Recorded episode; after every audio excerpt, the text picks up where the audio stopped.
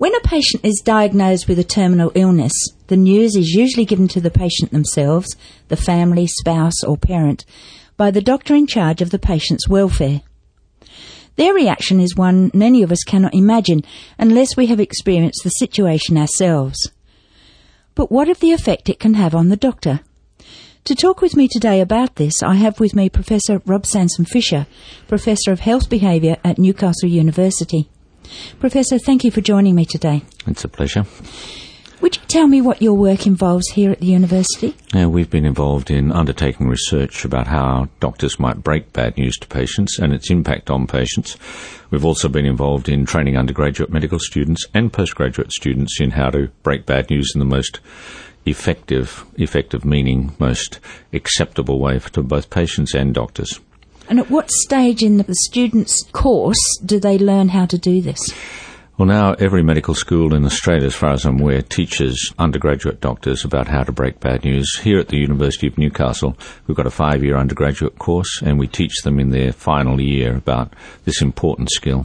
For the sake of the program today, let's say that the patient is a child and that the person or parent is to be told about this. Mm-hmm.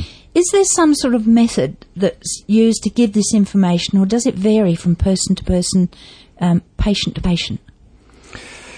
Well, I think the simple answer to that is that it should vary individually um, because all of us are different. We're all unique human beings, so the way in which the news is broken should be tailored to our expectations and needs. Dealing with um, children who have cancer or terminal condition is obviously a very traumatic experience, both for the doctor, other healthcare workers, but obviously devastating for the parents. Child, depending on its age, often has no expectation or perceptions or not accurate perceptions of this. So, I mean, I would have thought that that was one of the more difficult things that a, a doctor has to do. Is there an easy way of going about it? I don't think there's an easy way of doing what is an extraordinarily difficult thing. I mean, uh, to tell somebody that um, that they have a terminal illness is, I think, traumatic for the doctor, traumatic for the patient. Some doctors, I think, get into a habitual way of doing it so that uh, what they can do is uh, they can do it in a ritualistic way.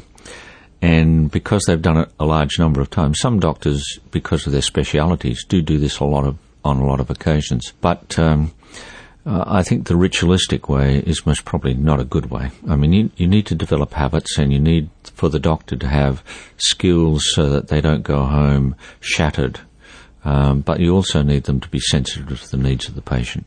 Mm. Does it make a difference if the cause of death is the result of an, an accident or the result of a long term illness? You know, is the doctor's hmm. reaction mm. different? I think doctors' reactions are largely or often dependent upon a number of things. Firstly, on how the patient responds. Um, so that, for example, if um, it's an unexpected event. You know, something that just rears up and takes somebody away, and there's a brief moment or brief time to tell the patient, and you'll be telling them about something that may happen in a in a week's time or shorter. That's obviously different from telling them somebody that they have cancer and that the life expectancy might be a year or two years or three years. Um, so the patient's reaction will be different from that. The other factor which influences is whether or not you know, sometimes you see a patient and you identify with that patient, that I, that patient's perception. They're the same age as you. Uh, you find them an attractive individual, or they remind you of one of your children or, or grandchildren or whatever it may be, and that can have uh, a quite a potent uh, effect upon them. So it does vary according to the circumstances, both time and also the nature, I think, of, of death. You know, not all deaths are a pleasant process. I mean, movies and pictures show them somebody saying the last significant words to their spouse and their spouse crying gently and then they close their eyes and that's it. But some deaths, unfortunately, although healthcare does the best it can, some deaths are painful and, and the loss of physical functioning, uh, in all sorts of arenas can become embarrassing and difficult both for the patient and for those around them. If the patient is, for example, a child, is the reaction and the attitude of the doctor different if it was someone who's elderly that's simply living out the last days, hours of their life? Yeah, I, I, I don't think you can. I don't think you can generalise in the sense that I, I you know, given my age, um, I might find somebody elderly, uh, the, somebody that you classify as elderly, still quite disturbing because in that person I might see my mother, my father, um, my sister, whatever, or myself.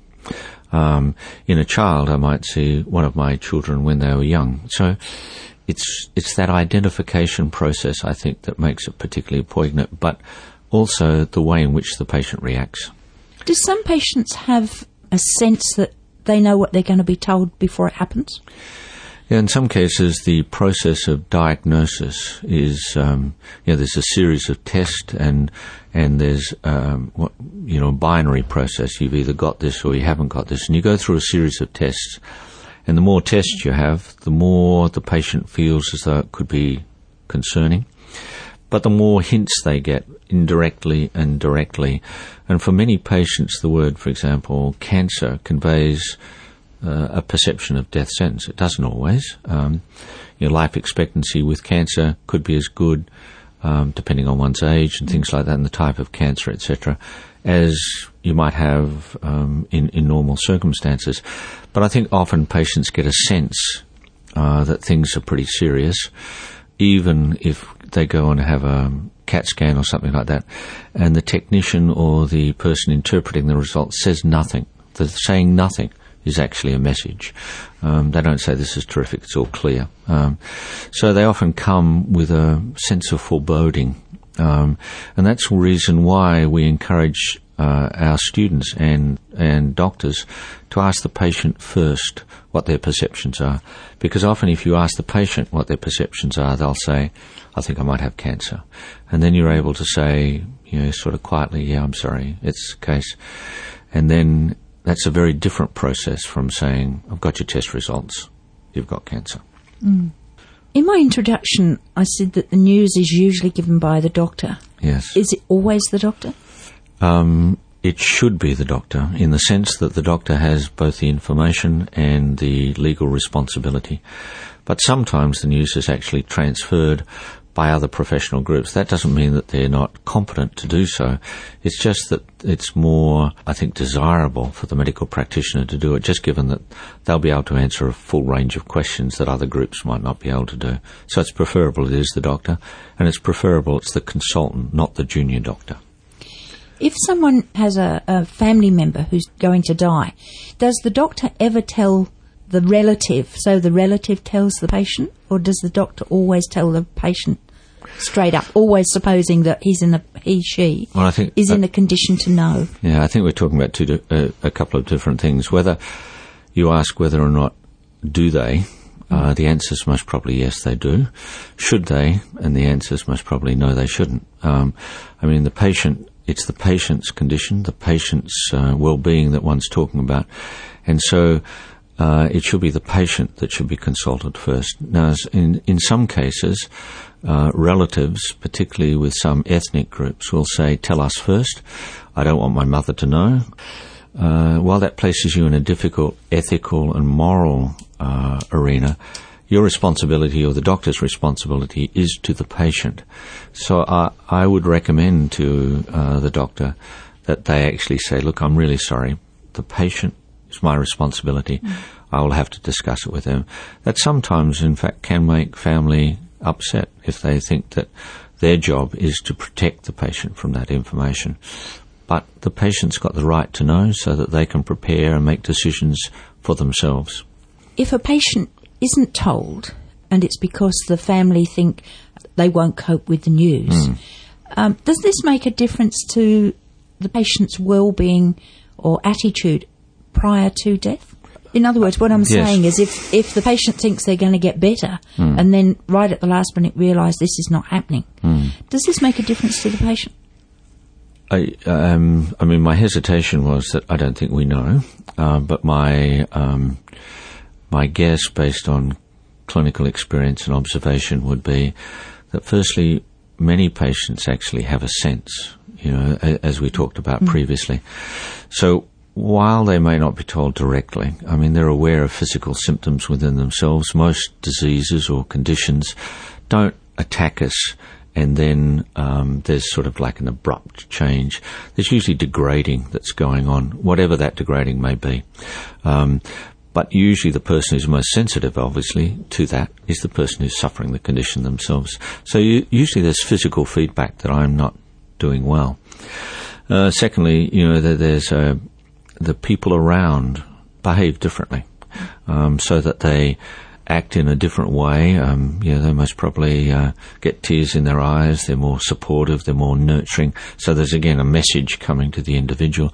So I think the probability that an individual would not know, where the definition of no is um, not cognitively, but that emotionally know, is pretty low. And I think the thing is that you know, it refers back to uh, to an answer I gave you before. An individual's got the right, I think, to say this is how I want to spend my time, whatever time I've got, um, and I want to do it uh, and make decisions which I feel comfortable with. So. I'm sorry if that's a long answer, but I think the answer is that, in my guess, it would make a difference. It's preferable that the patient make decisions for themselves even though people may. I'm always astounded by people's resilience. Mm. My guest today is Professor Rob Sanson Fisher, Professor of Health Behaviour at Newcastle University, and we're talking about the effects of giving the news to a patient that they're terminally ill. Are the people involved usually given the opportunity to ask questions at the time of finding out, or is it preferable for them to wait until the news is sunk in and then sort of have a list of questions to hmm. ask? Mm. Mm, I think that's a, um, I think that's a very excellent uh, issue that you've raised. Um, I think if you, if I was now talking to your listeners and I said to them, "You have cancer," what happens then is there's a very strong emotional reaction, uh, which most probably overwhelms any cognitive functioning. So if we were in a genuine consultative process, you say that the patient, even if they've been expecting the news, there's just this wash of emotion that overcomes. They most probably don't hear much of what the doctor says afterwards, and they certainly can't ask the range of uh, questions that they may wish to know about or recall them if they're given. Patients usually forget about 50% of what doctors tell them, you know, and that's 10 minutes after, after they leave mm. the consultation. And that's partly because many doctors aren't well trained in how to convey information. They use technical jargon and so on. So I think the recommendation is that you actually break the news. You have cancer.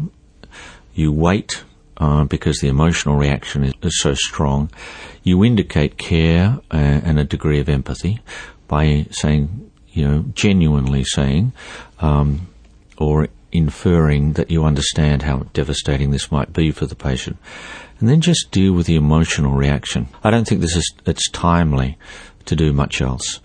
It's difficult to reassure in these circumstances because, I mean, even if you say, well, the survival rate for this cancer is particularly good, 50% of people live more than two years, that for the doctor may be perceived as reassuring, but not for a patient. You know, um, that's two years and I'm uh, I could be the 50% that's not going to make it.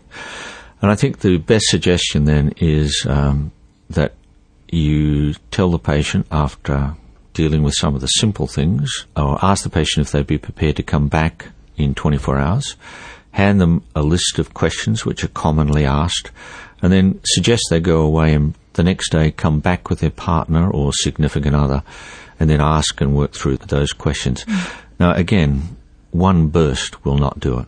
Information's got to be repeated because this is this is really fundamental and you know it's it's life saving and life threatening. What effect does it have on the doctor telling a patient that in this instance they've got cancer? Mm. You know, does that affect them emotionally as well, or do they build a hard shell? Um, I think it varies according to doctors. I mean, you know, if you talk about medical oncologists or some surgeons, they spend a fair amount of their life, a fair amount of their professional life telling patients that they have cancer, and uh, a significant proportion of those patients' life expectancy is, is not grand. Um, so they need to find a mechanism by which they can cope with that. Same as a psychiatrist, really dealing with what are often really traumatic uh, events in people's lives, and uh, at the end of the day, they might have seen um, you know nine or ten of these patients, and then they've got to go home to a family and to a different environment and have different demands placed upon them.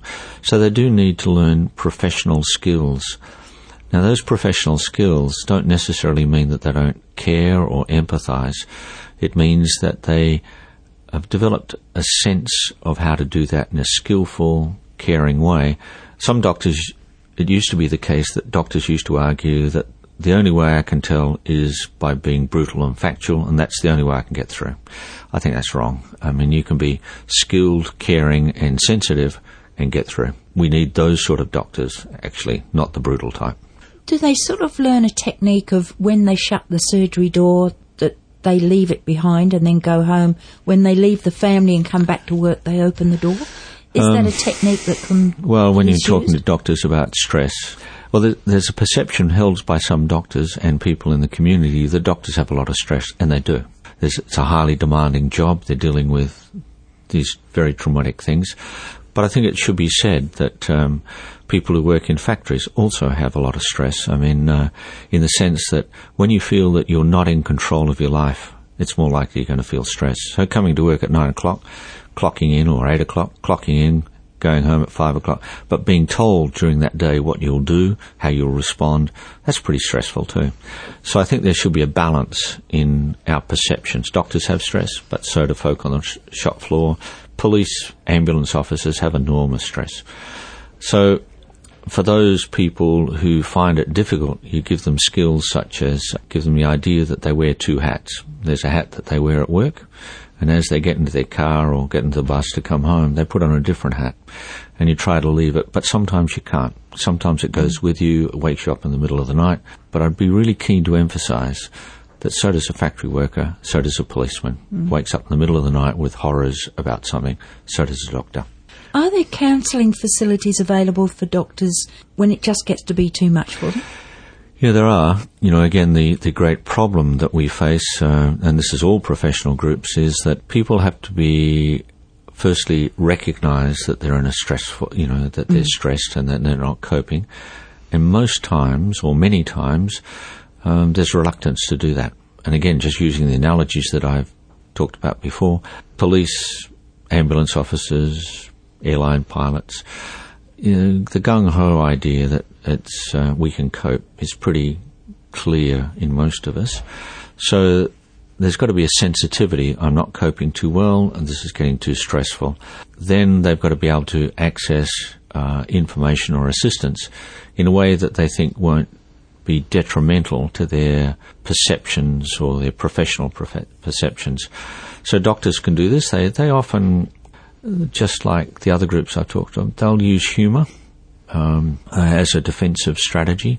So they'll joke about how terrible something was and you know how they made mistakes or you know the patient that how the patient reacted, and that's a way of coping. We all we all do that, um, but there are groups that they can talk to, and uh, where necessary, they should. How about the instance where a, a patient seems to be doing well, thinking about cancer, mm. and then very unexpectedly you know, the bottom falls out of the world. The attitude of the patient doctor relationship. Mm. Does that change when the patient's sort of thinking, "Oh yeah, look, I've been told it's I'm probably okay." Yes. And then suddenly finds that it's not. Do they tend to blame the doctor for that circumstance? I actually think uh, patients are incredibly good. You know, uh, and by good I mean that they they accept that illness is a probabilistic thing. Um, that you can, you know, you can take a hundred people that smoke, and more of the people who smoke will get lung cancer. But some people who don't smoke will get lung cancer, and some people who smoke won't get lung cancer. You know, it's it's a cruel and sort of um, difficult to understand process. We don't understand it. So I think I think patients actually, uh, when those reversals occur, if they believe that the doctor has done the best that they can for them, and if the doctor, most importantly, has indicated that they care for them, that they they don't see them as a number, they don't see them as a case, they see them as an individual, patients are very tolerant. You know, they understand. Doctors often can find it quite devastating uh, in the sense that uh, they may have to confront the failure of their craft or their profession and its lack of predictability so that they might predict, you know, say three years and it's actually six months.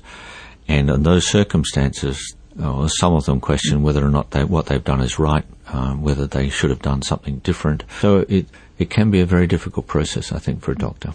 You're listening to Wellbeing. I'm Iris Nichols, and my guest today is Professor Rob Sanson Fisher. I suppose that hope springs eternal that the diagnosis might be wrong, but in the event of a patient accepting the inve- inevitability, um, as some of them do, how does this affect the medical team as opposed to someone who fights the news? There's been in the early 1960s, there was a quite a famous woman named Kübler-Ross who who actually started some of the original studies on on death and dying. And it's interesting, as she pointed out, that until then, no one really had studied it. It was um, it was something that's sort of like taboo that you that you didn't discuss. And she, in a famous example, said that in a, in a large hospital in America, she couldn't find anybody, any physician, who knew any of their patients who was dying. Um, now that might either be that the physician was protecting the patients, or alternatively, that physicians find it hard to acknowledge. Um, and I think it's most probably a bit of both. So the study of death and dying is only recently. We still don't really sort of look at it uh, quite, you know, very very effectively. So might help me actually, Iris, if you just rephrase the question for me in, t- in terms of the inevitability. Yeah. You've got the patient who thinks that all is going to be well. Yes. And then suddenly realizes that because of test results or this sixth sense that they're not going to get better. Yeah. Does the doctor then change their uh, approach to the patient? Yeah. From saying, oh, yesterday, look, we'll test it tomorrow. Uh, we expect them to come back. Okay, you seem to be doing well. And then the results come back, and, and hey presto, they're not. They're, everything is just falling apart. Right. Does the doctor have two persona for that one situation? One is, isn't it great, and the other one isn't as terrible, or do they just gradually move from one spot to the other? Does that make sense? Yeah, I think um, the danger in some of our conversation is, you know, we're talking about doctors as though they're a, um, you know, a similar mass. You know, of course, mm. there's lots of individual variation in what a doctor is. They're just they're humans, and uh, and so they're quite unique. I think for some doctors, active treatment is the preferred mode, and so they'll do quite heroic things where in fact the prognosis uh, is not really going to change too much.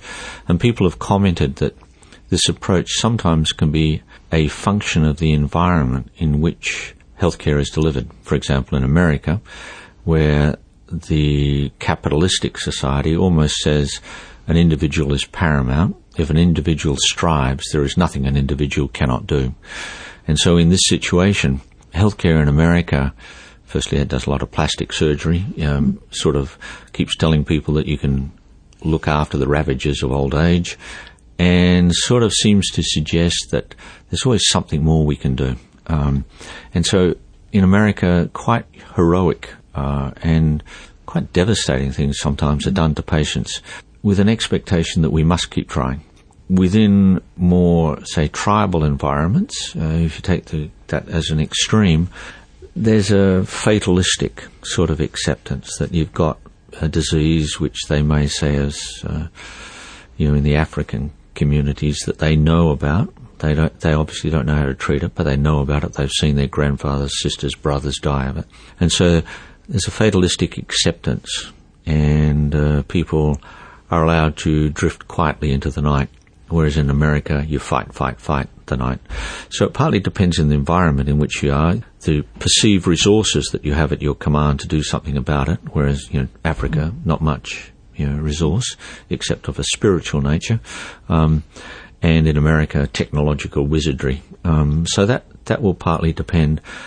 It's harder sometimes for doctors to accept that what they've got to do is shift from being a technological wizard to being a caring, uh, supportive, uh, individual and help somebody through that palliative process. Um, and, and I think we have gone through a period of where medicine thought that technology was everything to a period now where we hope that doctors are increasingly saying, I need both of these things in my repertoire, and I need to be responsive to the patient's needs. Technological sometimes, absolutely. Caring, always. How about the patient who's been told they've got cancer, we can do X, Y, Z in the way of treatment, and with a bit of luck, you might survive. Mm-hmm. And that patient then says, No, I don't want to do that. I've got cancer. That's it. I don't want to go through the treatments.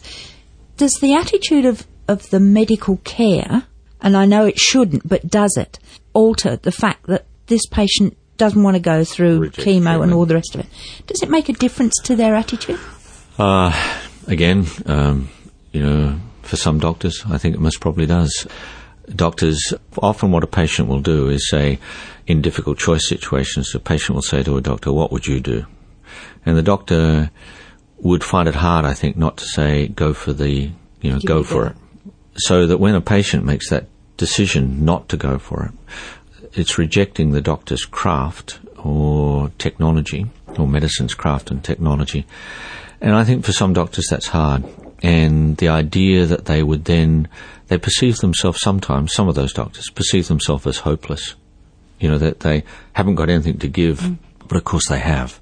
They've still got that, I understand the situation, I've seen patients dealing with it, I will work with you now on this new endeavour.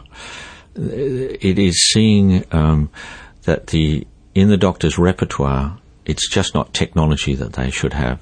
It's being able to nurture and care in a way that religion used to do or in a way that elders used to do in tribal environments. Mm. Professor, thank you so much for coming in and talking to me. It, it's not an easy subject, but I think that maybe a lot of people are more inclined to shut away the idea that it's going to happen to them. Hmm. And maybe they do need, all of us, we do need to think about it in a more constructive way that it might happen. So thank you for coming in and, and enlightening us and sharing your thoughts on that.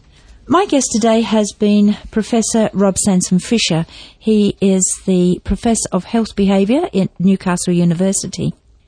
This is Bye Bye from Iris Nichols, and we wish you well.